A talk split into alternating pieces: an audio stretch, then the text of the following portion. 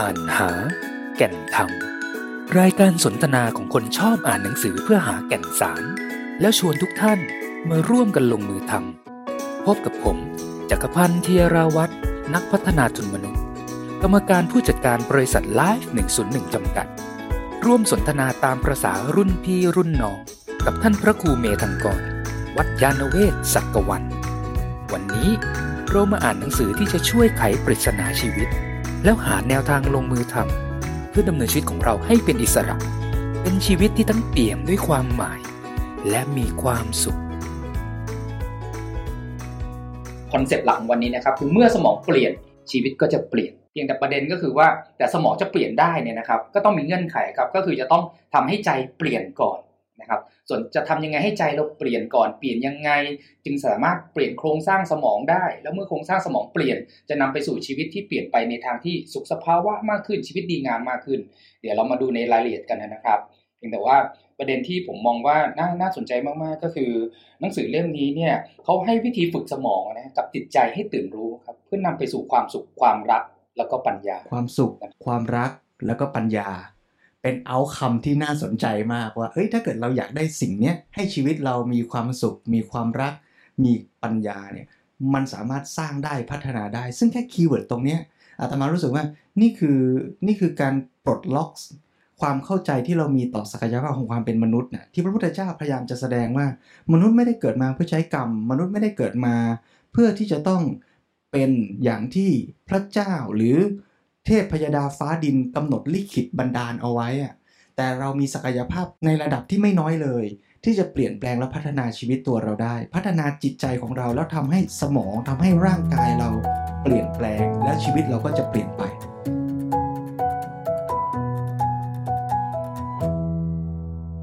วันนี้เราก็เดินทางมาถึงอ่านหาแก่นธรรม EP 9 แล้วนะครับเราตั้งโจทย์เรื่องของการไขปริศนาชีวิตเพื่อทำความเข้าใจชีวิตที่มีค่าของเราเพื่อที่จะใช้มันให้ดีที่สุดทั้งเพื่อการพัฒนาชีวิตเราเองด้วยและให้ชีวิตเราเป็นประโยชน์ต่อชีวิตอื่นๆร่วมกันในสังคมด้วยเราอ่านหนังสือกันมาหลายเล่มมองทั้งแง่มุมพุทธศาสนาในแง่มุมจิตวิทยาในแง่มุมที่เก็บเกี่ยวจากประสบการณ์ผู้คนหลากหลายมากมายแล้ววันนี้ครับเราก็ขออนุญาต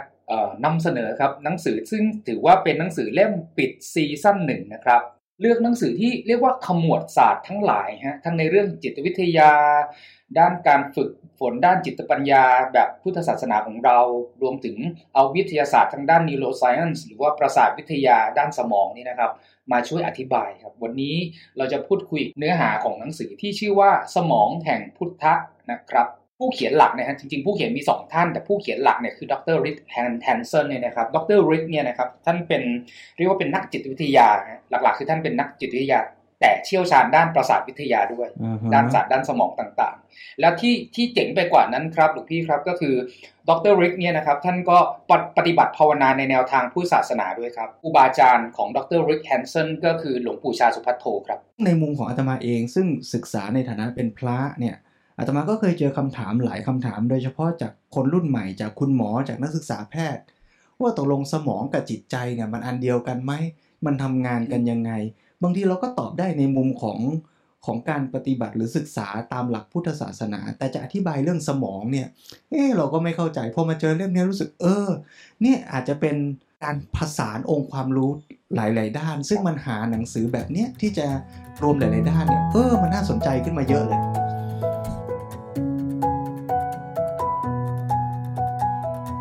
มุ่งหมายหลักของหนังสือเล่มนี้นะครับก็คือเพื่อตอบ2คำถามสำคัญนี้ครับหลวงพี่ครับ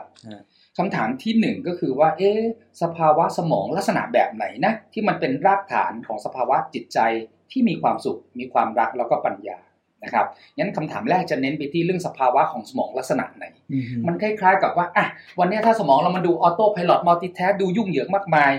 นะเขาเรียกเป็นจุด A นะจุดที่เรายืนอยู่ตรงตีนเขานะครับหนังสือเล่มนี้ก็จะมาบอกว่าแล้วจุด B ก็คือยอดเขาที่คุณควรจะไปหรือสภาวะสมองที่คุณควรจะต้องพัฒนาสภาวะจากจุด A ไปสู่จุด B นั้นเนี่ยหน้าตามันเป็นยังไงบนยอดเขาหน้าตามันเป็นยังไงสภาวะนั้นเป็นยังไงบ้างซึ่งพวกเราสามารถฝึกฝนนะครับบนเส้นทางจากจุด A เนี่ยไปสู่จุด B ได้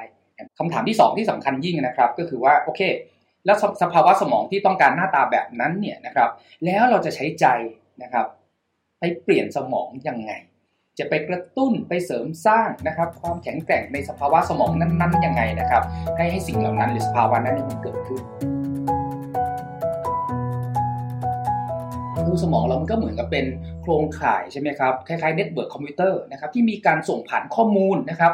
ไหลเวียนข้อมูลผ่านสารสื่อประสาทผ่านกระแสไฟฟ้าต่างๆตลอดเวลาแล้วก็มีปริมาณที่เรียกว่าเป็น Big Data เลยนะครับมากมายมหาศาลดังนั้นถ้าการส่งผ่านข้อมูลนั้นเนี่ยมันเป็นไปตามพฤติกรรมตามสิ่งเร้าที่มันยุ่งเหยิงวุ่นวายหรือก็แล้วแต่เนี่ยเดี๋ยวมันจะนำมาสู่ความทุกข์อะไรต่างๆได้นะครับถ้าสมองเป็นเหตุแห่งทุกข์มันก็สามารถเป็นเหตุแห่งการดับทุกข์ได้ครับในหนังสือท่านก็บอกไว้ว่าใจที่ตื่นรู้เนี่ยนะครับหลวงพี่ครับจะนำไปสู่สมองที่ตื่นรู้มีการทดลองครับที่เขาอ้างอิงเรื่องของผู้ฝึกเจริญภาวนาชาวทิเบตในการวัดคลื่นสมองของพระหรือนักภาวนาชาวทิเบตที่มีทักษะขั้นสูงในการภาวนาในการเข้าสมาธิเชิงลึกมากๆครับจนคลื่นสมองเป็นคลื่นสมองระดับที่เรียกว่าเป็นแกมมาคือเป็นคลื่นในระดับที่พลังงานมหาศาลมากครับแล้วมันเป็นพลังงานที่สามารถเปลี่ยนโครงสร้างของสมองปรับเปลี่ยนอะไรได้ต่างๆอีกมากมาย ดังนั้นทักษะของจิตความสามารถของจิตในระดับสูงอะไรก็แล้วแต่นะครับล้วนแล้วแต่เกิดจากสภาวะสมาธิในระดับนั้นอธิบายด้วยเรื่องรูปธรรมก็คือมันคือคลื่นสมองคลื่นแม่เหล็กไฟฟ้าในที่มีความถี่ระดับแกรมมานะครับทีนี้ก็ต้องเรียนกับคุณผู้ฟังว่าในชีวิตปกติของพวกเราที่ดูยุ่งเหยิงวุ่นวายในการใช้ชีวิตเยี่ยมปุถุชนเนี่ยคลื่นสมองของพวกเราส่วนใหญ่จะอยู่ในคลื่นที่เรียกว่าเบต้านะครับมันก็จะเป็นความถี่ยุ่งเหยิงประมาณนึงนะครับแต่ว่าถ้าช่วงใดที่เราโอเครวมจิตรวมใจมาพยายามฝึกมีสติในชีวิตประจำวันบ้างนะครับหรือว่าในภาวะที่เรารู้สึกผ่อนคลายภาวะที่เราเช่นตอนเช้าๆโล่งๆอาบน้ำเย็นๆแล้วเราได้ไอเดียปิ้งแวบอะไรดีๆในช่วงนั้นนี่นะครับนั่นเขาเรียกสมองแบบที่เรียกว่าเป็นแกมมานะครับมันก็จะผ่อนคลายลงนะครับแต่ถ้าเราเจริญภาวนาครับแล้วฝึกให้สมองเนี่ยมีทักษะต่างๆนะครับตามวิธีของการเจริญภาวนาการเจริญสติและสมาธิอย่างต่อเนื่องเนี่ยนะครับมันก็จะทำให้คลื่นแม่เหล็กของเราเนี่ยนะครับในสมองเนี่ยจะพัฒนาไปสู่ระดับแกมมาและนั่นแหละครับคือแหล่งพลังงานที่ยิ่งใหญ่ที่มนุษย์หนึ่งคนเนี่ยสามารถพาตัวเองไปถึงตรงนั้นได้แล้วมันสามารถเปลี่ยนโครงสร้างของสมองปรับเปลี่ยนระบบใยประสาทอะไรต่างๆเพื่อให้สมองนั้นเนี่ยนะครับไปสู่สภาวะที่เป็นโจทย์ตั้งต้นนะครับก็คือว่ามันเป็นสภาวะลักษณะสมองที่ทำให้เรามีความสุขมีความรักแล้วก็ปัญญาสมองเนี่ยถ้ามองในเชิงกายภาพต่างๆนะครับมันเป็นเหตุแห่งทุกข์ได้อย่างไรนะครับซึ่งหนังสือเนี่ยก็บอกไว้เลยครับว่าพื้นฐานก่อนของสมองมันมีเอาไว้รับใช้การอยู่รอดของมนุษย์ใช่ไหมครับนะครับมันก็คืออวัยวะหนึ่งซึ่งหน้าที่หลักๆฟังก์ชันหลักๆของมันหรือพฤติกรรมของมันเนี่ยนะครับมันมีหน้าที่เพื่อให้เราอยู่รอดนะครับแล้วก็สามารถสืบทอดเผ่าพันธุ์ของมนุษย์ได้ดังนั้นนะครับเขาก็จะมีพฤติกรรมหลักอยู่นะครับ3สิ่งครับหลวงพี่ครับที่จะทำให้เราสามารถสัตว์ต่างๆไม่ใช่แค่มนุษย์นะครับสมองสัตว์ต่างๆเนี่ยเพื่อให้เราสามารถเอาตัวรอดได้นะครับฟังก์ชันที่1ฮะนะครับหรือว่าเขาเรียกว่ามันเป็นสัญญาณเตือนแล้วกันนะครับคือสัญญาณเตือนแบบที่1เนี่ยนะครับมันจะทำให้สมองมีพฤติกรรมและสร้างพฤติกรรมให้เราเนี่ยนะครับเกิดไอโซเลตหรือการแบ่งแยกตัวตนออกจากโลกคล้ายๆกับถ้าเราทุกข์ใจนะครับจากการโดนแฟนทิ้งจากการสอบตกจากการโดนไล่ออกจากงานจากการอะไรก็แล้วแต่ปัญหาการเงินปัญหาชีวิตส่วนตัวเนี่ยนะครับสมองจะรู้สึกนี่มันคือภาวะที่มันทุกข์จังเลยฉันไม่ชอบภาวะแบบนี้งั้นเราจะเลี่ยงมันยังไงดีสมองก็จะสร้างนะครับสร้างกระบวนการที่เรียกไอโซเลตขึ้นมาไอโซเลชันขึ้นมาคือสร้างการแบ่งแยกตัวเราออกจากโลกมันก็คล้ายๆกับใครบางคนที่พยายามปลีกออกจากโลกใช่ไหมแห่งความทุกข์แล้วก็อาจจะไปอยู่กับสุรานะครับยาเสพติดหรือมอมเมาตัวเองให้เลี่ยงจากสิ่งเหล่านั้นแล้วยิ่งเราผลักไสตัวเองนะครับออกจากโลกมากเท่าไหร่เรายิ่งห่างไกลจากความเป็นจริงใช่ไหมครับมันก็จะพาให้เราหนีปัญหาไปเรื่อยๆแต่สุดท้ายในกระบวนการทั้งหมดนั้นมันไม่ได้ทำให้เราเข้าไปเข้าใจหรือจัดการกับปัญหาอย่างแท้จริงฟังก์ชันที่2ครับสมองจะพยายามรักษาความมั่นคงเอาไว้เสมอครับมันจะมีค่าเรียกค่า stability ค่าเสถียรค่าความมั่นคงสมองชอบความมั่นคงความแน่นอนนะครับดังนั้นเนี่ยสมองก็จะพยายามปรับตัวอะไรทั้งหมดนะครับเพื่อจะทำให้สิ่งที่เปลี่ยนแปลงนะครับทั้งภายนอกภายในร่างกายเนี่ยนะครับอยู่ในจุดที่คงที่เสมอตัวสมองนี่แหละที่เราคุยกันว่าเป็นเหตุแห่งทุกข์ก็เพราะว่าสมองเนี่ยมันจะพยายามทำให้มันมีคำว่าตัวตน นะครับสมองมันจะพยายามพฤติกรรมสมองมันจะพยายามทำให้เราเสถียรมันมีความแน่นอนนะครับทั้งที่หลายสิ่งมันไม่คงทนมันแปรเปลี่ยนใช่ไหมครับแต่สมองจะพยายามมีพฤติกรรมตรงข้ามเพื่อให้เรามีตัวตนเพื่อรู้สึกไม่แปรเปลี่ยนเพื่อเราจะได้อยู่รอดได้จะได้สืบเผ่าพันธุ์มันสร้างโลกเสมือนที่เราอยากให้เป็นน่ะซึ่งไม่ได้ตรงกับโลกความเป็นจริงขึ้นมา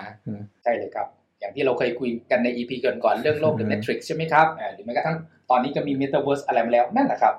อันนั้นก็เป็นภาวะที่มันเป็นความปรารถนาดั้งเดิมของสมองแล้วถ้าเราปล่อยเลยตามเลยแบบนั้นโดยที่เราไม่ฝึกใจแล้วใช้พลังของใจไปปรับสมองเนี่ยเราก็จะตกเป็นทาสของสมองครับดังนั้นก็ต้องบอกทุกท่านก่อนว่าความคิดกับจิตมันคนละส่วนกันใช่ไหมครับแต่ถ้าเราไม่ฝึกวิชาเหล่านี้ความคิดนะครับซึ่งมาจากสมองนะครับกับจิตของเราแล้วมันผสมกันปนกันเละเหมือนเป็นสังขยาเนี่ยนะครับมันก็ทำให้เรากับสมองเรารู้สึกว่าเราคือคนเดียวกันเราคือสิ่งเดียวกันอะไรที่สมองคิดอะไรที่สมองตอบสนองนะครับสมองแสดงความรู้สึกผ่านสื่อสัญญาณต่างๆเราจะยอมรับมัน 100% ไอ้ตรงนั้นแหละครับมันเป็นรากฐานเหตุแห่งทุกข์นะครับแต่ว่างั้นถ้าเราสามารถฝึกแนวทางนะครับการเจริญสติแนวทางพุทธศาสนาได้จากสังขยามันจะเปลี่ยนมันเป็นขนมชั้นครับมันสามารถแยกชั้นได้ว่าอันเนี้ยมันคือความคิดของสมองนะครับแต่ว่าใจเราเนี่ยรู้เท่าทันความคิดความรู้สึกที่ส่งมาจากสมองแล้วเราวางมันได้มันจะแยกชั้นออกมานะครับดังนั้นมันก็จะนำไปสู่เรื่องสตินี่มันสามารถแยกจิตออกจากความคิดได้แปลงสังขยาให้เป็นขนมชั้นได้ฟังก์ชันที่3ของสมองนะครับเพื่อให้เรารอดพ้นหรือว่าหลีกเลี่ยงจากความเจ็บปวดกายใจอะไรก็แล้วแต่เนี่ยนะครับก็คือว่าสมองมันจะมีพฤติกรรมที่เรียกว่าเข้าหาโอกาสบวกกับหลีกเลี่ยงภัยอันตรายหมายความว่าอย่างนี้ครับการที่มนุษย์จะดำรงอยู่รอดได้แน่นอนครับก็ต้องพยายามให้ได้มาซึ่งสิ่งที่ต้องการใช่ไหมครับเพื่อยังชีพหรือจะเพื่อความสุขทางกายหรือทางใจดังนั้นสมองก็จะมีคล้ายๆกับเป็นเรดาร์นะฮะที่จะพยายามให้เราเนี่ยมองเข้าหาโอกาสมองหาโอกาสที่จะสามารถพาเราเนี่ยนะครับไปอยู่ความเพลิดเพลินที่เกิดขึ้นชั่วครั้งชั่วคราวได้เห็นภาพใช่ไหมครับว่าดังนั้นทำไมใครหลายๆคนที่เหมือนกับยกตัวอย่างเช่นที่เรียกว่าไม่ค่อยมีวินัยนะครับคุณอาจจะมีเป้าหมายใหญ่ในการจะทำอะไรบางอย่างที่มันมีคุณค่านะครับไม่ว่าจะเป็นตั้งเป้าจะเดินจงกรมเจริญสติให้ได้ทุกวันวันละกี่ชั่วโมงตั้งเป้าจะลดน้ำหนักให้ได้เท่านั้นเท่านี้ในระยะเวลากี่วันกี่เดือนใช่ไหมครับแต่ถึงเวลาจริงกับหลุดกับทำไม่ได้ก็เพราะว่านี่นะครับพฤติกรรมของเจ้าสมองที่ชอบพาเราไปยึดติดอยู่กับความเพลิดเพลินที่มันเกิดขึ้นชั่วครั้งชั่วคราวอันนี้คือส่วนหนึ่งนะครับในแง่หาโอกาสไปไขว่คว้าสิ่งที่มันทำให้มีความสุขนะครับกับอีกด้านหนึ่งก็คือหลีกเลี่ยงภัยอันตรายก็คือเขาจะพยายามบิ้วเรานะครับให้หลบหลีกจากความเจ็บปวดที่หลีกเลี่ยงไม่ได้นะครับจะเป็นอย่างนี้ตลอดเวลาดังนั้นเนี่ยมันก็จะเป็นอีกเหตุหนึ่งนะครับที่ทำให้เราก็อยู่ในวงวนที่ทำตามความอยากความไม่อยากใช่ไหมครับเพราะพอเราเกิดความอยากนะครับเข้ามาเกิดภาวะตัณหาอะไรต่างๆขึ้นมาเนี่ยนะครับมันก็จะผลักให้เราเข้าหาสิ่งเหล่านั้นใช่ไหมครับกับอะไรที่เราไม่ชอบเราอยากจะผลักไสออกรู้สึกมันอันตรายมันจะก่อให้เราทุกข์เราก็จะพยายามเลี่ยงมันก็เลยไม่เคยทำให้เราเนี่ยอยู่กับความเป็นจริงอยู่กับปัจจุบันขณะนะครับจนผู้แต่งเนี่ยครับเขียนประโยคนึงที่ผมอ่านแล้วก็เตะตายอีกแล้วครับหลวงพี่ครับคือท่านก็เขียนไว้ว่าเมื่อเทียบกับสัตว์โลกชนิดอื่นๆเนี่ยนะครับมีแต่มนุษย์เราเท่านั้นล่ะครับที่1กังวลเกี่ยวกับอนาคต2รู้สึกเสียใจในอดีตที่ผ่านมาและ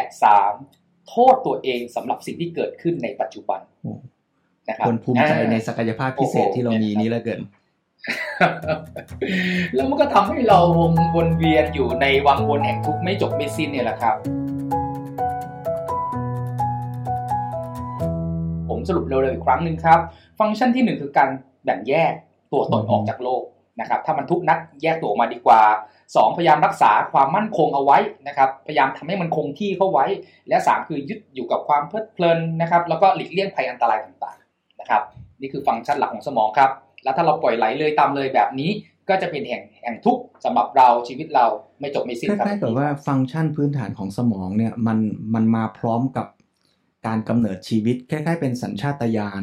แล้วก็ระบบพื้นฐานที่ร่างกายเรามีเป็นเบื้องต้นเพื่อให้ชีวิตดำรงอยู่ได้คือมันก็มีประโยชน์นะทำให้เอาชีวิตรอดได้ทำให้สามารถที่จะหลบเลี่ยงความทุกข์ภัยอันตรายต่างๆแต่เหมือนหนังสือเล่มนี้หรือพุทธศาสนาด้วยกำลังจะชวนเราว่าเรามีศักยภาพที่จะพัฒนา ไอ้ระบบปฏิบัติการพื้นฐานของชีวิตที่เราได้มาเนี่ยให้มันมีศักยภาพหรือมีความสามารถสูงขึ้นไปกว่าระบบเดิมที่เราที่ install มาตอนเกิดได้อย่างนั้นนะผมชอบคำว่าระบบปฏิบัติการพื้นฐานของหลวงพี่มากๆเลยครับใช่เลยครับ นะครับดังนั้นเราก็อาจจะต้องกลับมาเอาแวร์หรือว่าเอกใจตรวจสอบว่าเอ๊ะแล้วระบบปฏิบัติการพื้นฐานดังที่หลวงพี่คุยเนี่ยนะครับซึ่งมันก็คือฟังก์ชันเดิมของสมองเนี่ยนะครับมันเป็นยังไงแล้วเราควรจะต้องฝึกใจอย่างไรเพื่อปรับสิ่งเหล่านั้นแล้วมันจะปรับยังไงนะเขาบอกว่าปรับที่ใจใช่ไหมแล้วสมองมันจะเปลี่ยนดังนั้นนี่นะครับเดี๋ยวเราก็จะมาสู่ประเด็นที่ว่าเอ๊ะแล้วการพัฒนาใจใช่ไหมพัฒนาจิตพัฒนาใจอย่างไรแล้วมันเกิดผลถึงระดับเปลี่ยนโครงสร้างระบบโครงข่ายใยประสาทในสมองได้แล้วจะได้ทำให้เราอยู่สภาวะที่มีความสุขได้อย่างแท้จริงเนี่ยนะครับในหนังสือก็ให้ how to ง่ายๆในเบื้องต้นก่อนเราจะต้องเข้าใจสิ่งที่เรียกว่าหน้าที่พื้นฐาน3อย่างของสมองครับหน้าที่ที่1นะครับการควบคุมตนเองผมขอยัดอธิบายภาพรวมก่อนนะครับเดี๋ยวก่อนจะมาเจาะในดีเทลในแต่ละตัวครับรวมถึงวิธีในการปฏิบัติด้วย2ก็คือการเรียนรู้นะครับและ3คือการตัดสินใจเลือกหมายความว่าตลอดช่วงการทำงานของสมองเรานะครับไม่ว่าเราจะวัยไหนไอ้ช่วงเวลาใดนะครับตอนนี้เราอยู่ช่วงใดของวันนี่นะครับสมองก็จะทำงานนะครับหน้าที่หลัก3อย่างนี้ตลอดเวลาเลยครับพี่ครับทั้งการควบคุมตัวเองการเรียนรู้นะครับแล้วก็การตัดสินใจเลือกนะครับเดี๋ยวเรามาดูในรายละเอียดกันสักนิดนึงนะครับว่าถ้าผมขออนุญาตโยงเลยก็แล้วกันนะครับว่าฟังก์ชันของสมองทั้ง3ส่วนนี้ถ้าเรารู้เท่าทันแล้วฝึกจิตฝึกใจเนี่ยนะครับเดี๋ยวมันจะโยงกับศีลสมาธิปัญญาดูแบบไม่น่าเชื่อครับพี่ครับอ๋อนี่สปอยตอนจบเลยนะโอ้โหเนี่ยเราเล่าแบบอีกมุมนึงเลยฮะอย่างนี้ครับขออนุญาตเริ่มที่หน้าที่พื้นฐานข้อที่1ก่อนนะครับเรื่องการควบคุมตนเองเพราะว่าสมองเนี่ยจะมีระบบออโต้ของเขาใช่ไหมครับในการควบคุมการทำงานระบบต่างๆของร่างกายโดยอัตโนมัติใช่ไหมครับที่เพื่อเราจะได้ระบบร่างกายทั้งหมดสามารถทำงานได้อย่างเป็นปกติเราจะได้มีอายุมีชีวิตที่ดำเนินต่อไปได้นะครับดังนั้นเนี่ยไอ้การควบคุมระบบการทำงานเนี่ยครับหลวงพี่มันจะมีทำงานแบบ2แบบครับ1ก็คือสมองจะไปกระตุ้นหรือเรียกว่าเปิดไฟเขียวนะครับให้กับอะไรสักอย่างรวมถึงเปิดไฟแดงหรือไปยับยั้งอะไรสักอย่างนะครับประเด็นมันอยู่ตรงนี้เนี่ยนะครับพื้นฐานของสมองของเรานะครับบวกกับนะครับความอยากอะไรต่างๆมนุษย์เนี่ยถ้าเกิดสมองนะครับไปเปิดไฟเขียวเวลาที่เราเองหิวมากๆเลยแต่เราไม่มีเงินติดตัวเลยเนี่ยสมองก็มีโอกาสที่จะเปิดไฟเขียวใช่ไหมไปกระตุ้นให้เราทำอะไรบางอย่างเพื่อไปแย่งชิงของคนอื่นมานะครับเพื่อมาบรรเทาความทุกข์หรือความหิวของตัวเองเห็นไหมครับก็คือผิดศีลนั่นแหละนะครับเช่นเดียวกันครับดังนั้นในมุมกลับก็คือว่าการฝึกจิตฝึกใจนี่นะครับมันจะมาช่วยปรับโครงสร้างสมองในหน้าที่พื้นฐานที่1เนี่ยเรื่องการควบคุมตนเองเนี่ยนะครับในหนังสือก็ได้พูดด้วยนะครับว่าการควบคุมตนเองเนี่ยมันเกี่ยวข้องกับเรื่องความดีงามนะครับถูกไหมครับเพราะว่าถ้าเรามีศีลมันก็คือความปกติมันคือความดีงามเนี่ยสมองของเราจะคุ้นเคยฮะกับการกระตุ้นแนวโน้มในเชิงบวกใช่ไหมครับแล้วก็ยับยั้งแนวโน้มในเชิงลบแนวโน้มในเชิงลบก็คือพฤติกรรมที่เราจะไปเบียดเบียนชีวิตใครเบียดเบียนทรัพย์สินของใครเบียดเบียนลูกเมียสามีใครใช่ไหมครับหรือว่าเบียดเบียนใครด้วยคำพูดที่มันไม่ถูกต้องนะครับหรือเบียดเบียนสติปัญญาตัวเองจากการดื่มสุราเห็นภาพใช่ไหมอย่างนี้นะครับดังนั้นถ้าเราฝึกได้ดีมันจะทำให้เราดำรงครับความดีงามตามศีลดังนั้นศีลไม่ใช่แค่เป็นกฎใช่ไหมที่ตั้งขึ้นมาห้ามโน่นนั่นนี่แต่ถ้าโยงไปสู่เชื่อมโยงด้านจัดด้านสมองเนี่ยโอ้โหมันใช่เลยครับฟังก์ชันของสมองในเรื่องการควบคุมตนเองเนี่ยเกี่ยวกับเรื่องศีลโดยตรงดังนั้นการที่เราฝึกจิตฝึกใจมันจะไปปรับโครงสร้างสมองแล้วทำให้สมองเนี่ยครับกระตุ้นนะครับแนวโน้มเชิงบวกที่จะดีต่อชีวิตความดีงามและยับยั้งนะครับพฤติกรรมหรือแนวโน้มที่เราจะคิดและลงมือกระทำในสิ่งที่ไม่ดีครับอันนี้คือในแง่ฟังก์ชันพฤติกรรมทั้งหมดของเราในชีวิตเราไม่ว่ากายวาจาเราเนี่ยมันก็มาจากสมองซึ่งพื้นฐานของสมองจริงก็คือจิตใจหรือปัญญาที่อยู่เบื้องหลังอีกทีนึงเหมือนกับเราเรียนรู้มาว่าการพูดคำหยาบไม่ดีนะเด็กคนไหนที่อยู่ในครอบครัวที่พ่อแม่พูดเพราะมาตลอดการที่เด็กคนนั้นจะพูดคำหยาบออกมาเนี่ยมันก็ยากกว่าอีกคนนึงที่คุ้นเคยหรือสมองมันเสพคุ้นกับพฤติกรรมหยาบคายคนทะเลาะเบาะแว้งกันตลอดเวลาอะไรอย่างนี้ใช่ไหมหน้าที่พื้นฐานประการที่2ของสมองของเราครับก็คือการเรียนรู้ครับหมายความว่าสมองเนี่ยจะทำการเรียนรู้ตลอดเวลานะครับ ด้วยการ1สร้างวงจรนะครับระบบวงจรประสาทใหม่ๆนะครับหรือเสริมสร้างวงจรที่มีอยู่นะครับให้แข็งแรงขึ้นแข็งแกร่งขึ้นหรืออาจจะทำให้อ่อนแอลงในเรื่องที่มันไม่สำคัญจำเป็นนะครับดังนั้นเนี่ยมนุษย์เราเนี่ยเลือกเรียนรู้ในสิ่งที่ถูกในสิ่งที่ใช่นะครับมันก็จะทำให้เราสามารถพัฒนาใช่ไหมครับสมองในการสร้างวงจรในสิ่งที่มันใช่ในสิ่งที่มันเกื้อกูลต่อความสุขนะครับสุขสภาวะของชีวิตได้ดังนั้นเนี่ยนะครับในเรื่องการเรียนรู้เนี่ยในหนังสือเนี่ยเชื่อมโยงมาเรื่องสมาธิโดยตรงเลยครับหลวงพี่ครับเพราะการฝึกสมาธินะครับทำให้จิตเราจดจ่อนะครับมันทำให้เกิดเรียกว่าการปรับและการสร้างรูปร่างวงจรประสาทแบบใหม่ที่มันจะทำให้เราสามารถเรียนรู้นะครับสิ่งต่างๆนะครับได้อย่างกระจ่างชัดเจนมากยิ่งขึ้นนะครับรวมถึงสามารถดึงความรู้เก่าๆมาพัฒนาความรู้สึกตัวของเราได้ต่างหากด้วยนะครับอันนี้คือในมุมนัยยะที่2นะครับที่เป็นหน้าที่พื้นฐานของสมองครับเรื่องการจะมาอ่านหนังสือเล่มนี้แล้วเห็นเขามีรูปประกอบมีอะไรด้วยนะมันยิ่งทำให้เราเห็นภาพชัดขึ้นจากเดิมที่เรารู้สึกว่าเราสอนกันว่าทำอะไรบ่อยๆเราก็จะเป็นคนอย่างนั้นฝึกยังไงได้อย่างนั้นมันฟังดูเป็นนามธรรมอ่ะแต่พอมาเห็นเซลล์สมองเนี่ยมันเห็นภาพเลยว่ายิ่งเราใช้เซลล์สมองคิดเรื่องอะไรหรือทำเรื่องอะไรบ่อยๆเนี่ยเซลล์อันนั้นอ่ะมันก็จะยิ่งยืดยาวมันจะยิ่งทำงานมันจะยิ่งเติบโตขยายสมองด้านนั้นมันก็จะยิ่งแข็งแรงเนี่ยมันเห็นภาพเลยว่าโอ้เนี่ยถ้าเกิดเราถนัดในการฝึกสติบ่อยๆเป็นคนใจเย็นบ่อยๆสมองที่มันทำฟังก์ชันแบบเนี้ยมันก็คงเจริญเติบโตอยู่ในสมองในหัวเราเนี่ยแต่ถ้าเกิดเราหมกมุ่นคิดเรื่องกามคุณคิดเรื่องดูหนังฟังเพลงบันเทิงบ่อยๆไอ้สมองด้านเนี้ยมันก็คงเจริญมากคนที่ชอบพูดคุยสนทนาฮาเฮสมองในการจะคิดมุกในการจะโต้ตอบมันก็คงจะเจริญก้าวหน้ามากจริงเนาะถ้าอย่างนี้เราก็เลือกได้จริงอ่ะเราจะเรียนรู้เราจะฝึกสมองเราในด้านไหนฝึกมากทำบ่อยมันก็เก่งมากด้านนั้นเนาะถ้าผมจะขออนุญาตเปรียบเทียบต่อยอดจากที่หลวงพี่แชร์ก็คือว่าผมขออนุญาตเปรียบเทียบให้คุณผู้ฟังเห็นภาพเป็นระบบโครงข่ายถนนก็ได้นะครับถ้าเปรียบร่างกายของเราหรือสมองเราเป็นเสมือนกับประเทศไทยก็ได้นะครับแล้วก็ระบบโครงข่ายใยประสาทต่างก็เหมือนกับถนนนะครับดังนั้นเราจะค้นพบว่าเราให้ความสำคัญจดจ่อกับเรื่องอะไรขึ้นอยู่กับเราให้ value หรือว่าคุณค่าในเรื่องนั้นๆเนี่ยนะครับถนนเส้นนั้นก็คล้ายๆกับเราเป็นรัฐบาลหรือคนบริหารประเทศครับที่เทงบประมาณนะจากถนน2เลนนะแล้วเราให้ความสำคัญของถนนเส้นนี้นะให้ความสำคัญปลายทางที่ถนนเส้นนี้จะนำไปสู่เนี่ยนะครับถนนเส้นนี้อาจจะขยายเลนมากขึ้นใช่ครับรถวิ่งเยอะๆคิดบ่อยๆการสัญจรอะไรต่างๆมันทำให้พื้นที่ตรงนั้นก็เจริญขึ้นเพียงแต่ประเด็นก็คือว่าไอ้จังหวัดปลายทางที่คุณเล็งไว้เนี่ยมันคืออะไรใช่ไหมครับมันเป็นประโยชน์หรือมันเป็นโทษต่อชีวิตกันแน่นะครับไม่ว่าท่านจะเลือกอะไรก็ถูกทั้งนั้นแหละครับเพราะสมองก็จะสร้างถนนไปสู่จังหวัดปลายทางนั้นให้กับท่านเลนของถนนเส้นนั้นซึ่งเปรียบเทียบเป็นระบบใยประสาทก็จะแข็งแกร่งขึ้นเรื่อยๆกับถนนเส้นนั้นนะครับในมุมกลับกันก็คือว่าถ้าท่านไม่เลือกอีกแบบนึงนะครับถนนที่นำไปสู่จังหวัดนั้นๆหรือปลายทางอีกแบบนึงมันก็จะเสื่อมโทรมลงไปเรื่อยๆนะครับเลนก็จะมีอยู่แค่นั้นแล้วก็เสื่อมโทรมผิวหน้าถนนก็จะเริ่มผุพังรถก็จะเริ่มวิ่งไม่ได้การสัญจรก็จะน้อยลงไปเรื่อยๆจนสุดท้ายสภาพเศรษฐกิจโดยรายรอบถนนเหล่านั้นมันก็จะแย่ลงไปพอเราเข้าใจความสามารถใช่ไหมฮะหน้าที่พื้นฐานของสมองปุ๊บเนี่ยมันยิ่งกลับมาให้เราตั้งคำถามแล้วว่าอะไรคือสิ่งที่ดีงามอะไรมันคือสิ่งที่สำคัญกับชีวิตของเราจริงๆใช่ไหมครับเหมือนกับที่เราอาจจะเคยพูดคุยกันเรื่องคุณค่าความหมายของชีวิตหรือเราเกิดมาทำไมนะครับย้ำว่ามันเป็นคำถามสำคัญจริงๆนะครับเมื่อเราตอบได้เข้าใจตัวเองเราชัดเจนกับมันนะครับหมดรากฐานปัญญาและความเข้าใจชีวิตที่ดีเนี่ยเราจะเลือกจังหวัดปลายทางใช่ไหมครับที่ถูกต้องหลังจากนั้นกระบวนการที่เราจะฝึกปรือในแต่ละวันในการเจริญสติในการภาวนามันก็จะช่วยทำให้ถนนเส้นนั้นนะครับทางสายเอกของเราเนี่ยนะครับนำพาเราไปสู่ชีวิตที่ใช่ชีวิตที่ดีนะครับชีวิตที่สงบเย็นและเป็นประโยชน์ได้ทุกๆคนครับหลวงพี่ครับเยี่ยมเลยฮะสอดคล้องกับหลักพุทธศาสนาที่ให้เราเห็นศักยภาพของตัวเองมีเป้าหมายที่ดีงามแล้วก็ฝึกพัฒนาไป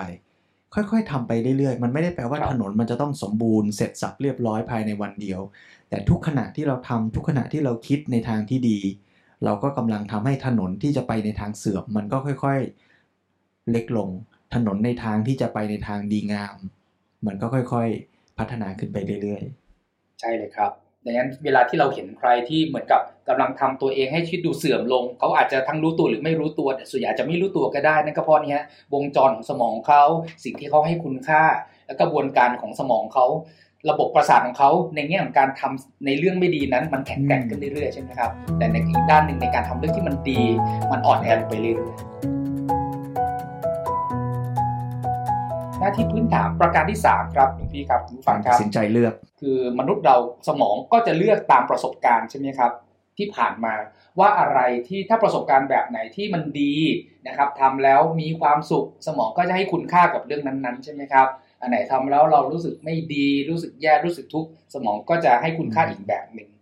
ดังนั้นเนี่ยนะครับมันก็ไอการตัดสินใจเลือกเนี่ยนะครับมันคือตัวปัญญานะครับที่หนังสือเชื่อมโยงเนี่ยก็คือปัญญาเนี่ยมันคือเราต้องมีความสามารถนะครับในการ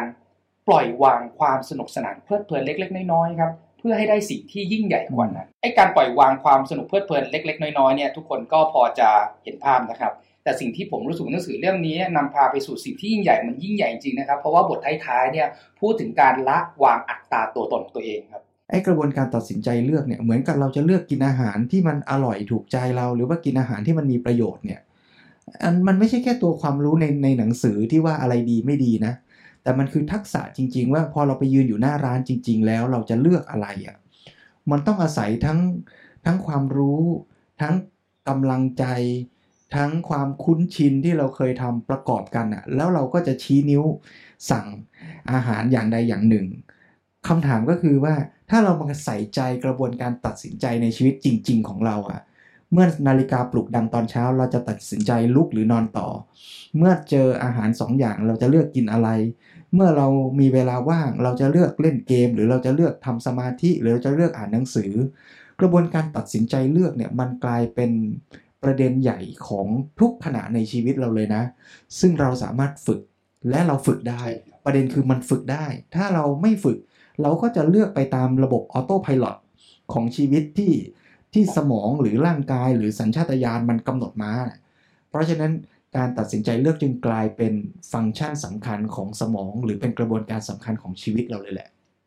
ถ้าเชื่อมโยงเรื่องปัญญาในทางพุทธศาสนาของเราเนี่ยมันก็คือการฝึกจิตใช่ไหมครับจนถึงสภาวะซึ่งจิตเนี่ยสามารถเห็นไตรลักษณ์คือเห็นความอนิจจังทุกขังอนัตตาในสรรพสิ่งได้นะครับเมื่อเห็นตรงนั้นปุ๊บมันจะเขาเรียกสมการเคมีมันจะผลักไปสู่ทำให้จิตเราเห็นชัดๆว่าแม้การเกิดก็เป็นทุกข์ใช่ไหมครับเมื่อเห็นแล้วว่าการเกิดก็เป็นทุกข์ปุ๊บจิตก็จะอยากจะพ้นทุกข์ละหรือพูดง่ายคืออยากพ้นจากสังสารวัฏการไม่อยากจะกลับมาเกิดอีกเมื่อเห็นตรงนี้ปุ๊บจิตก็จะให้คุณค่ากับเรื่องนี้เนี่ยนะครับและนั่นแหละครับคือคุณค่าที่ถูกต้องในฐานะที่เราเกิดมาเป็นมนุษย์แล้วเมื่อเราให้คุณค่ากับสิ่งนี้นะครับแล้วการตัดสินใจเลือกต่างๆในการดำเนินชีวิตในการพัฒนาอะไรต่างๆเนี่ยเพื่อนำไปสู่คุณค่าเหล่านี้เนี่ยแหละครับคือทางสายเหตุการอธิบายเรื่องเหตุแห่งทุกข์เนี่ยผ่านศาสตร์ด้านนิโรไซแอนซ์นะครับเราก็คงต้องอ้างอิงจากหน้าที่พื้นฐานประการที่1ครับของพี่เรื่องการควบคุมตัวเองนะครับมาใช้อธิบายนะครับซึ่งในหนังสือก็อธิบายแบบนี้ครับว่าแน่นอนเป้าหมายหลักในการควบคุมตัวเองเนี่ยก็เปรียบเทียบนะครับคล้ายๆกับเป็นเทอร์โมมิเตอร์ในแอร์คอนดิชันหรือว่าเครื่องปรับอากาศในบ้านเราเนี่ยนะครับมันจะเป็นระบบอัตโนมัติที่จะมีค่าอุณหภูมิคงที่เช่น25องศาที่ตั้งไว้ครับเพราะอย่างที่เราคุยกันว่าสมองจะพยายามทำทุกอย่างเพื่อรักษาแต่ละระบบของร่างกายนะครับและจิตใจเนี่ยให้อยู่ในความสมดุลดังนั้นนะครับสมองเนี่ยก็จะทำงานด้วยการส่งสัญญาณนะครับผ่านระบบกระแสประสาทต่างๆนะครับ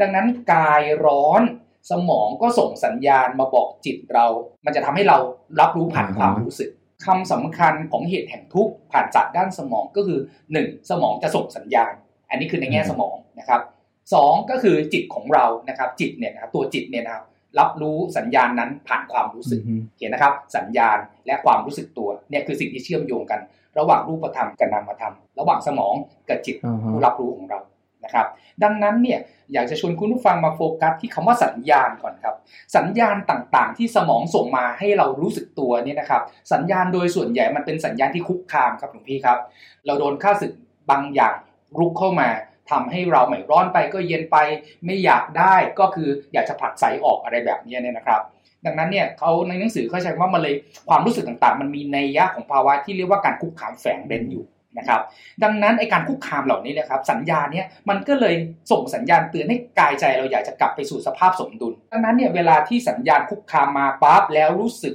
ไม่ค่อยสบายใจหรือถึงระดับตื่นตระหนกก็แล้วแต่สิ่งที่มันเกิดขึ้นในสมองตอนนั้นคือกระบวนการระดมพลในสมองเลยนะครับคลื่นโอ้โหสมองคลื่นแม่เหล็กไฟฟ้าอันยุ่งเหยิงการเชื่อมโยงระบบประสาทการโน่นนั่นนี่อะไรเต็มไปหมดเนี่ยนะครับซึ่งการระดมพลตรงนี้เนี่ยครับไฮไลท์อยู่ที่ว่า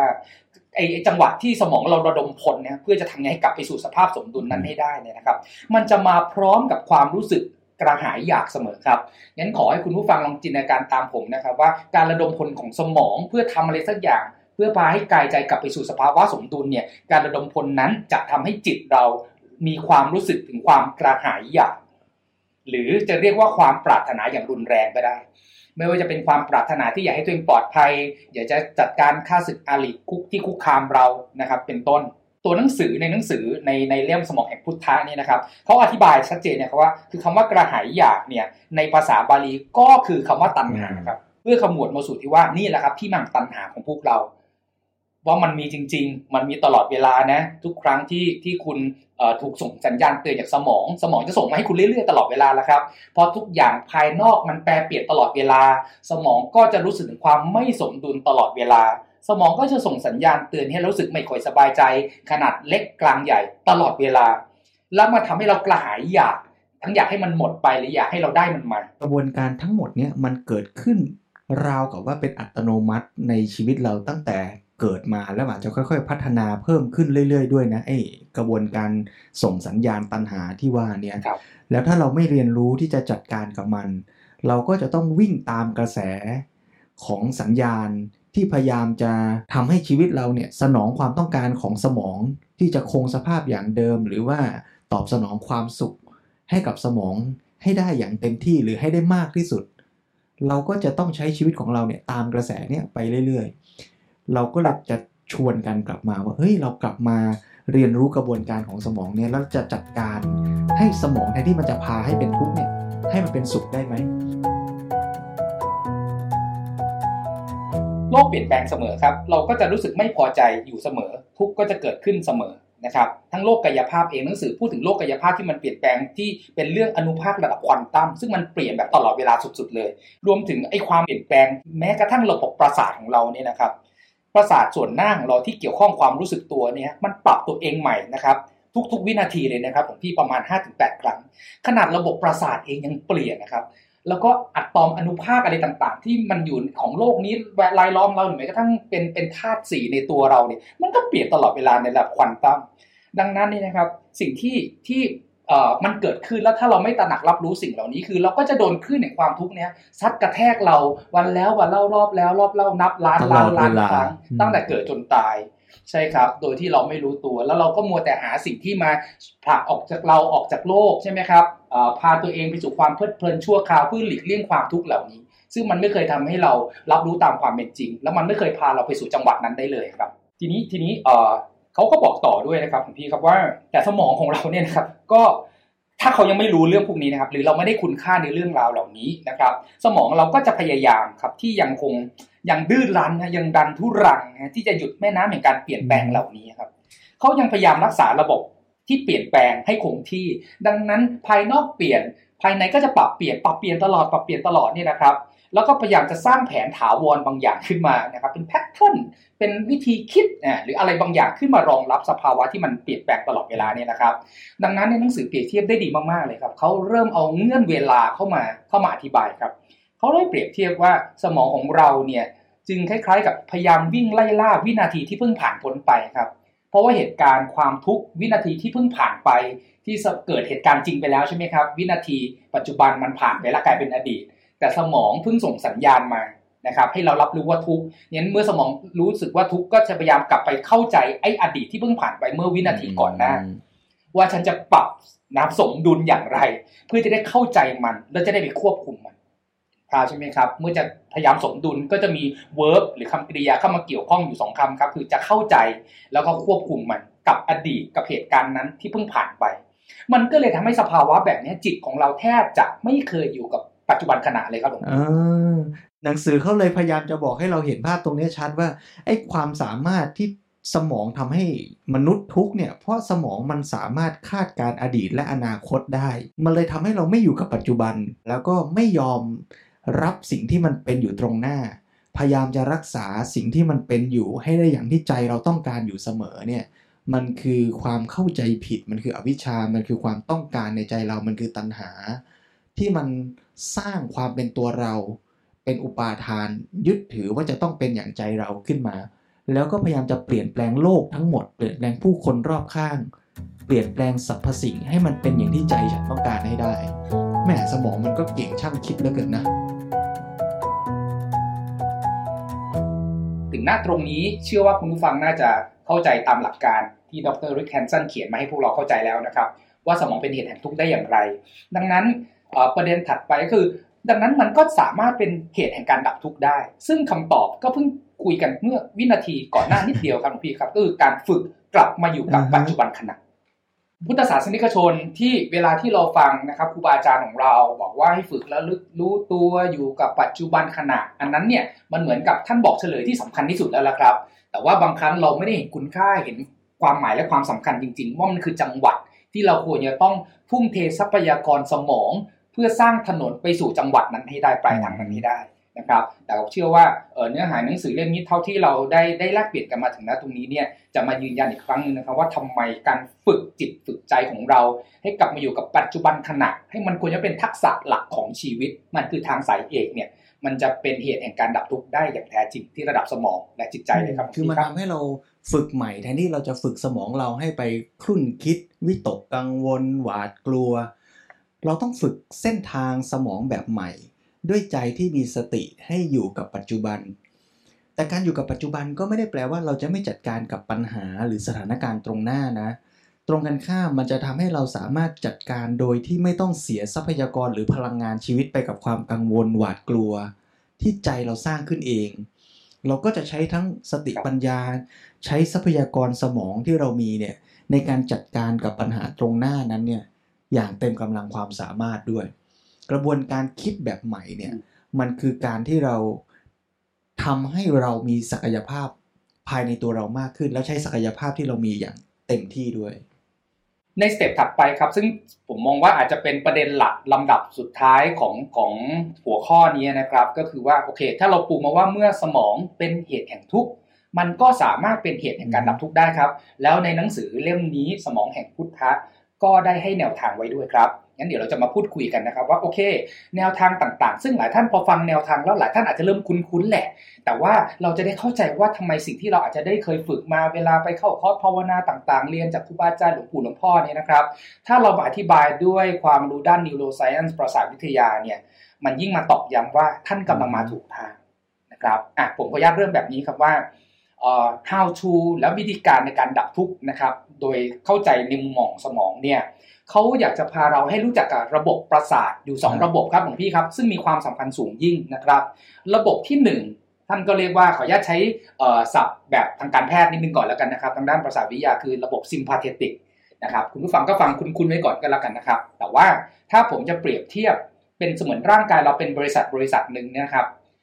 เจ้าระบบประสาทsympathetic เนี่ยถ้าเปรียบเทียบมันคล้ายๆกับเป็นแผนกที่จุดไฟให้ลุกโพลงครับเพราะเวลาที่เรากำลังจะไขว่คว้าอยากได้โอกาสได้ในสิ่งที่เราต้องการหรือสมองเราต้องพยายามแบบหลีกเลี่ยงภัยคุกคามเนี่ยไอ้สภาวะแบบนี้เนี่ยนะครับร่างกายรวมถึงระบบประสาทและสมองเนี่ยจะต้องพยายามจุดไฟใช่มั้ยให้เราตื่นเต้นนะครับให้เรา alert ให้เรามีพลังแน่นอนนะจะทำอะไรมันต้องมีพลังครับแต่ปัญหาโดยส่วนใหญ่ก็คือว่ามันไม่เคยสมดุลไม่เคยพอดีครับมันมักจะเกินครับหลวงพี่มันก็เลยทำให้เวลาที่เราอยากจะได้อะไรมานะครับหรือว่ากำลังกลัวแล้วพยายามจะเลี่ยงอะไรเนี่ยมันจะนำมาสู่นะฮะไอ้ระบบประสาทเนี่ยมันจะนำมาสู่ความรู้สึกนะครับที่รู้สึกภายในรู้สึกว่ามันมีแรงขับนะมันเหมือนจิตเรามันโดนเขย่าไปมาด้วยอะไรสักอย่างหรือว่ามันมีความเครียดมันมีความระคายเคืองใจมันมีความกังวลกวายใจแบบไม่มีความสุขหรือความโศกเศร้านะครับอันเนี้ยมันเป็นสัญญาณที่บอกว่าแสดงว่าระบบประสาทซิมพาเทติกหรือแผนกจุดไฟให้ลุกโพลงของเราเนี่ยมันทำงานโอเวอร์เกินไป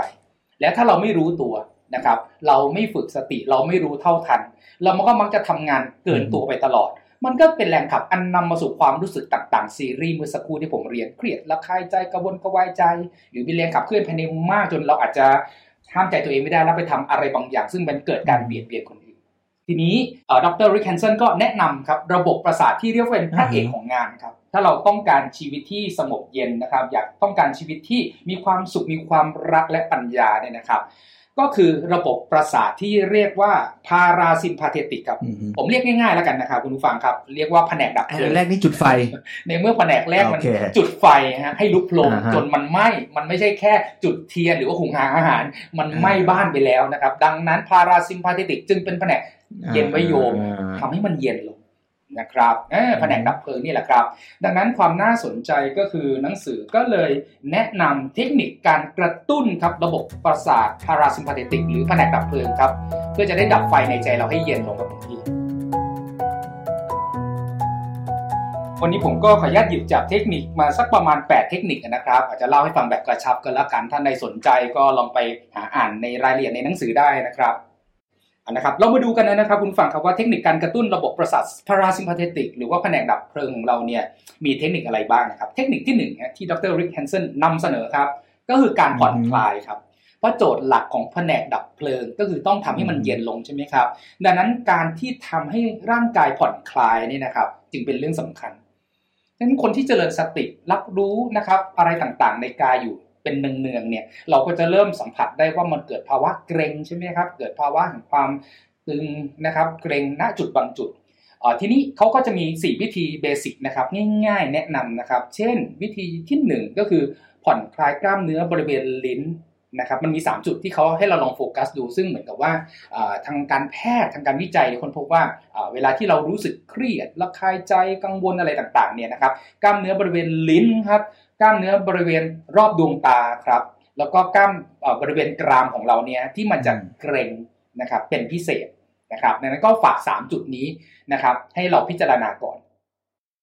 เทคนิคที่2ในการผ่อนคลายก็คือการไล่ความรู้สึกเคร่งตึงนะครับอันนี้คือเป็นโดยรวมแล้วนะครับเมื่อกี้คือเป็น3จุดแนะนำที่มักจะเจอบ่อยนะครับอันนี้คือองค์รวมทำตัวคล้ายๆกับเป็นสายล่อฟ้าครับหลวงพี่ครับก็คือเป็นทางผ่านนะให้ความเคร่งตึงหรือว่า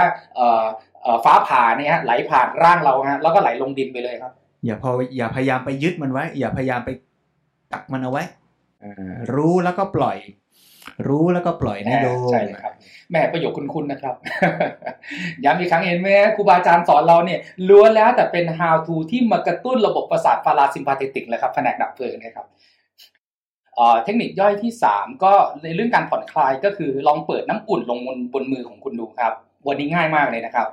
เปิดน้ำอุ่นฮะแล้วความอุ่นของน้ำเนี่ยครับที่สัมผัสฝ่ามือซึ่งก็มีเส้นใยประสาทอยู่เยอะอยู่พอสมควรเนี่ยนะครับมันก็ช่วยทำให้ระบบประสาทพาราซิมพาเทติกเราเนี่ยนะครับมันทำงานได้ดีขึ้นนะครับหรือเกิดการผ่อนคลายครับจากการเอาน้ำอุ่นเนี่ยฮะมาอยู่บนมือส่วนเทคนิคการผ่อนคลายลำดับที่4นะครับที่4ก็คือให้สังเกตทั่วร่างของเราเองนะครับว่ามันมีบริเวณใดไหมนะที่เคร่งตึงนะครับแล้วก็ผ่อนคลายมันก็คือว่าทำการ body scan นะครับ body scan นะครับรวมๆแล้วมันไปตึงอยู่ตรงไหนถ้าสแกนเจอก็เพ่งจิตเพ่งใจเราใช่ไหมครับไปอยู่ณบริเวณนั้นฮะเมื่อเรารู้ตัวแล้วนี่ว่าตรงนั้นมันเคร่งตึงนะครับคล้ายๆกับเรารู้แล้วนี่ว่าเกิดโจรผู้ร้ายขึ้นในพื้นที่ตรงนี้เราก็ส่งตำรวจใช่ไหมฮะไปจัดการนะครับภาวะตรงนั้นก็จะคลายตัวลงแต่เวลาเพ่งตรงไหนที่เกร็งเนี่ยก็ให้เพ่งแบบเอาหลักข้อที่2มาใช้ด้วยนะคือให้เห็นความเกร็งความตึงเนี่ยมันค่อยๆคลายของมันไปเองถ้าเราไปใส่ความเครียดเข้าไปซ้ำเฮ้ยฉันอยากจะหายปวดตอนนี้เร็วๆตำราบอกว่ารู้แล้วมันจะต้องดับนะมันจะต้อง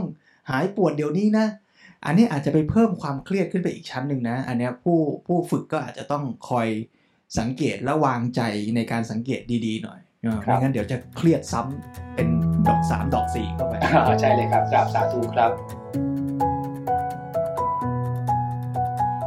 ทีนี้ไปสู่เทคนิคที่2ครับก็คือเรื่องการผ่อนคลายทีละขั้นนะครับการผ่อนคลายทีละขั้นคืออะไรจริงๆมันก็คือเทคนิคบอดี้สแกนแต่เขาก็มีซีเควนซ์ให้นะครับซึ่งมีหลายแพทเทิร์นที่เลือกด้วยนะครับหลายท่านฟังก็แหมคุ้นจังเลยนะครับเช่น เทคนิคที่1นะครับก็คือทำความรู้สึกตัวจากปลายเท้าค่อยๆไล่ขึ้นมาทีละส่วนนะครับจากล่างขึ้นบนนะครับจากปลายเท้าสู่ศีรษะนะครับแล้วก็กลับกันลงไปครับก็จากศีรษะค่อยๆไล่ความรู้สึกตัวนะครับจากศีรษะแล้วค่อยๆไล่ลงไปยังจุดต่างๆนะครับไล่ลงไปเรื่อยๆจนสู่ปลายเท้านะครับอันนี้ก็เป็น บอดี้สแกนนะครับแบบเบสิกพื้นฐานที่หลายท่านน่าจะคุ้นเคยกันดีครับมันก็จะทำให้เกิดการผ่อนคลายนะครับตามลำดับที่มันเกิดขึ้นแล้วก็กระตุ้นแผนกดับเพลิงเราได้ดีครับส่วนอีกวิธีสแกนหนึ่งก็เช่นเลือกจดจ่อบริเวณใหญ่ๆของร่างกายนะครับ เช่นเราเดินจงกรมใช่ไหมครับแล้วเราก็โฟกัสเฉพาะจุดนะครับเราก็ดูที่ฝ่าเท้าสังเกตเซนซิงที่ฝ่าเท้าซิรู้สึกยังไงเย็นร้อนอ่อนแข็งอะไรต่างๆตึงหย่อนอย่างไรนะครับก็พูดง่ายขั้นนี้ท่านก็เน้นเรื่องนำสติเนี่ยนะครับไปกำหนดรู้ที่ร่างกายส่วนนั้นๆนะครับเพียงแต่อาจจะมีคำสมมุตินะครับมาประกอบนิดนึงนะที่ดร.ริกแกบอกไว้ก็คือพูดคำว่าผ่อนคลายด้วย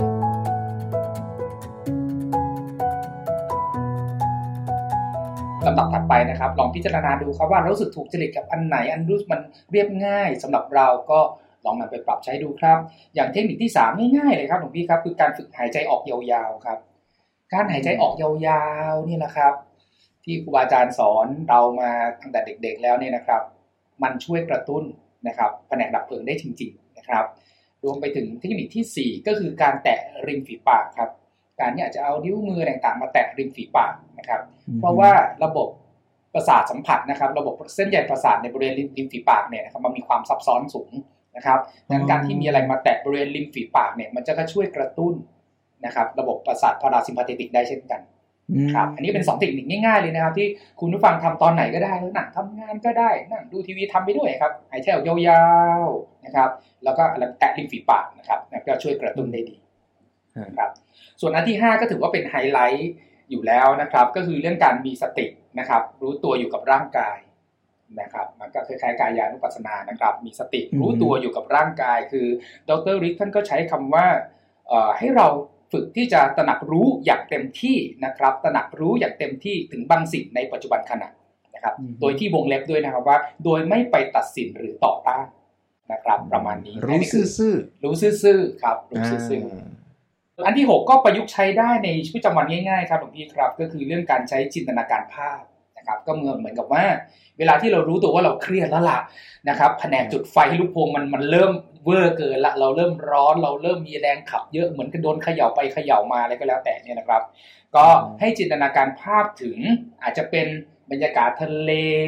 บรรยากาศอะไรก็แล้วแต่ที่เป็นภาพนะครับเพราะว่าสมองเนี่ยจะทำงานผ่านภาพนะครับแล้วภาพเนี่ยมันสามารถสร้าง impact สร้างผลกระทบนะครับสร้างการรับรู้ได้ดีมากๆกับสมองครับดังนั้นถ้าเราฝึกจินตนาการภาพอะไรเหตุการณ์หรือสถานที่ทิวทัศน์ที่มันทำที่เรารู้สึกดีกับมัน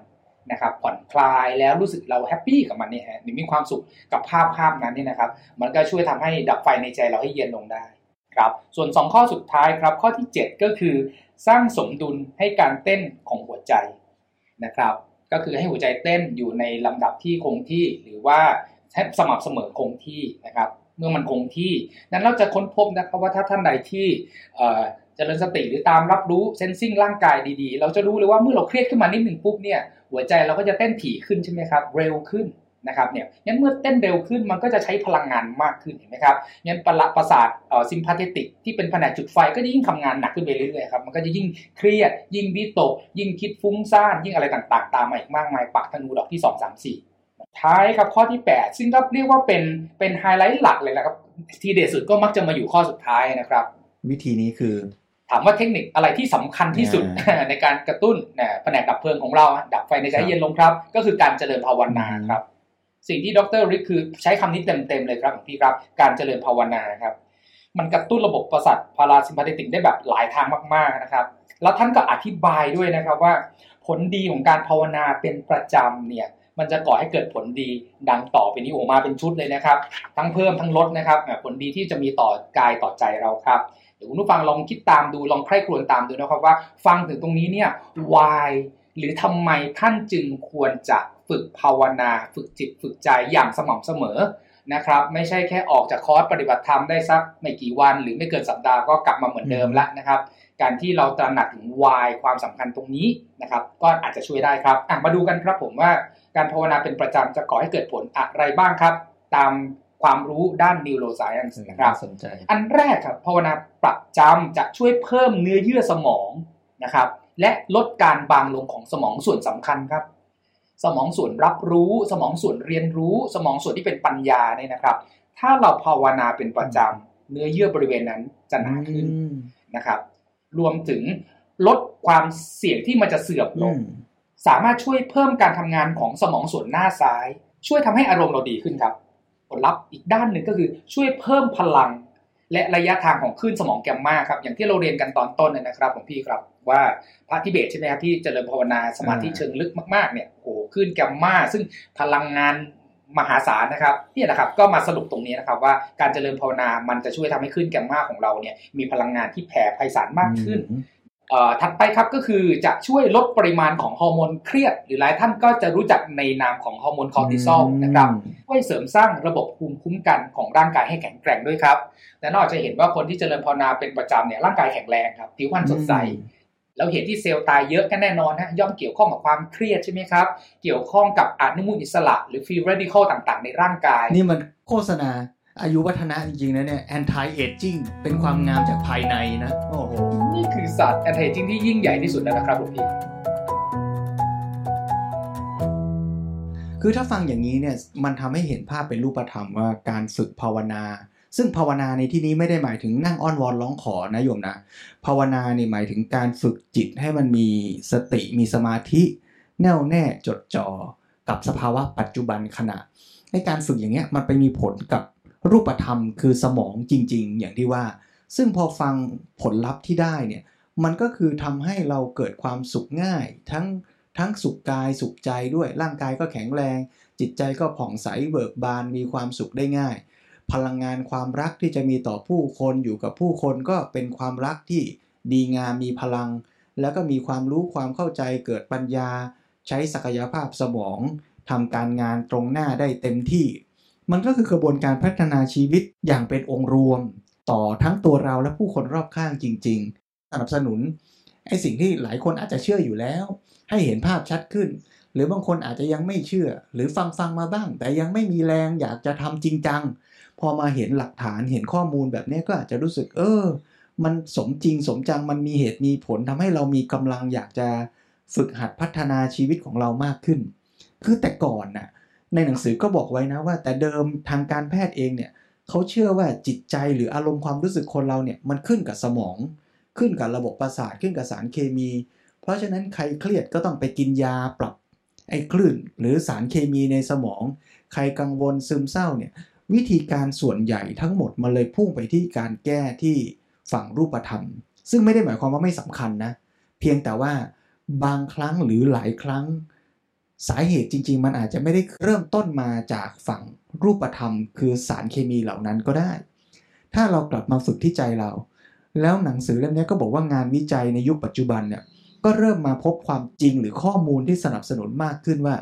แทนที่จะไปคิดว่าจิตใจมันขึ้นกับสมองแต่ความจริงสมองมันขึ้นกับจิตใจอย่างที่เล่ามาที่จากเล่ามาทั้งหมดเนี่ยเมื่อเราปรับที่จิตใจสมองระบบประสาทสารเคมีมันก็เปลี่ยนแปลงมันก็ทำให้เราเห็นความจริงและเกิดกำลังใจที่จะฝึกมากขึ้นว่าการฝึกภาวนาเนี่ยมีผลต่อชีวิตเราจริงๆมีผลต่อสมองก่อนแล้วสมองก็จะมีผลต่อความสุขต่อความรักแล้วก็ต่อความเข้าใจชีวิตของเราทั้งต่อตัวเราและโลกใบนี้ด้วย